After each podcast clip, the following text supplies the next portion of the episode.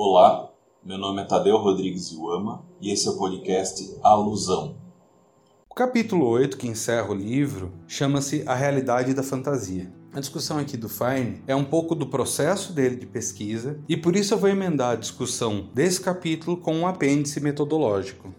O Fine, na época, estava buscando a discussão sobre sistemas culturais. E, conforme ele foi avisado por um colega cujo filho jogava, esse jogo aparentemente podia entregar algumas pistas nesse sentido. Fine já tinha algum histórico com jogos de guerra, então ele se interessou, começou a jogar, foi bem recebido e começou a pesquisa. Cito aqui o conselho do Fine. Para um sociólogo interessado nos componentes interacionais da cultura, poucos grupos são tão adequados para análise. No apêndice metodológico, ele traz muito as dificuldades da época, muitas delas são superadas, como por exemplo, uma participação mais ativa do pesquisador numa pesquisa, a ideia de que uma observação participante não é só observação, ela requer algum nível de participação, e era uma coisa que ele teve que fazer à época e contrariava ali o, a tradição. Ao mesmo tempo, conforme o indivíduo vai participando, ele passa a ter uma centralidade no grupo, e isso prejudica a pesquisa. O Fine fala que depois de um certo tempo ele teve que sair dos grupos, porque ele passou a ser uma figura central, e isso não era interessante em termos de pesquisa. Enfim, vai chegar em cinco ideias centrais que ele acredita que podem refletir outras questões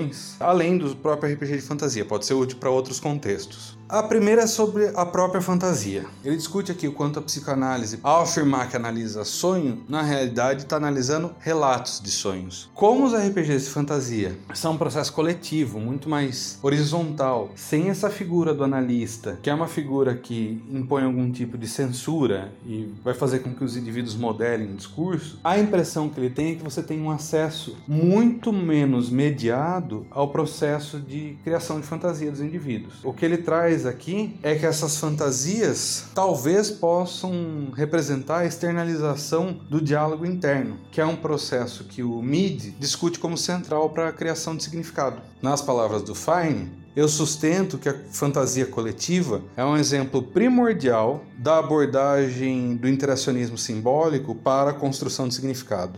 E com isso você está estudando o processo de criação de significado, que é muito importante para essa abordagem teórica. Entendendo ali, você entende outros contextos. Nesse tópico, por fim, o Fine vai trazer que esses jogos são como se fossem testes de Rorschach coletivo, onde a gente tem, em alguma medida, reveladas questões que permeiam a sociedade naquela época. Ele nomeia muito a violência e a sexualização de um grupo quase que exclusivamente masculino. Então são questões aí a serem pensadas a partir da fantasia. Segunda questão é sobre os jogos. Existe aí toda a questão do não competitivo. O Fine situa os RPGs entre os jogos não competitivos New Age, termo dele. O nome mais famoso aí dessa corrente é o Bernard de Coven. E para o Fine é evidente que a gente está falando de um jogo que é competitivo sim, mas é competitivo em outra esfera. São jogadores contra o ambiente. A gente pega a linguajar de videogame hoje em dia é PVE, a outra questão super importante que o Fine traz a respeito do, dos jogos é que nos RPGs fica claro que as regras do jogo não são absolutas, assim, negociáveis. Ou, trazendo numa terminologia mais técnica, o contexto dessas regras é comportamental e não formal. Terceiro tópico é da subcultura. Fine retoma o que ele já discutiu sobre a ideia dos jogos serem uma subcultura porque tem um sistema de comunicação, interesses comuns, os indivíduos se identificarem como tal, pessoas de fora do grupo identificarem esses indivíduos. Mas tem um fator adicional aí. Essa subcultura é uma subcultura de lazer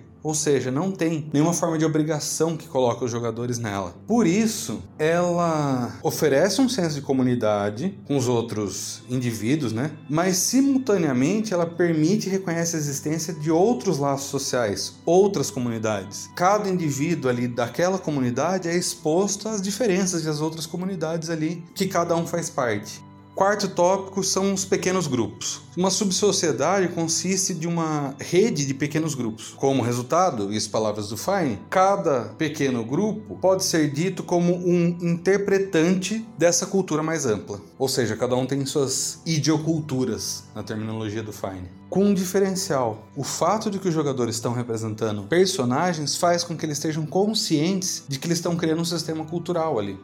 Quinto e último tópico é a vida cotidiana. Logo no começo, o Fine já dá uma frase muito forte, que eu acho muito interessante de trazer. Nas palavras dele, eu acredito que os jogos de fantasia têm implicações para a fenomenologia da vida cotidiana. Ainda nas palavras do Fine, esses jogos proporcionam um exemplo notavelmente complexo do confronto entre sistemas de significado, mas as questões levantadas por esses jogos podem ser generalizáveis para experiências mundanas.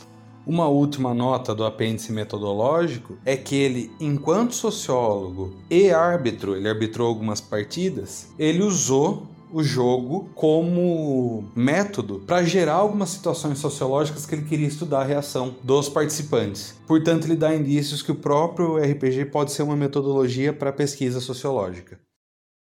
O podcast Alusão é uma produção técnica com intuito de divulgação científica.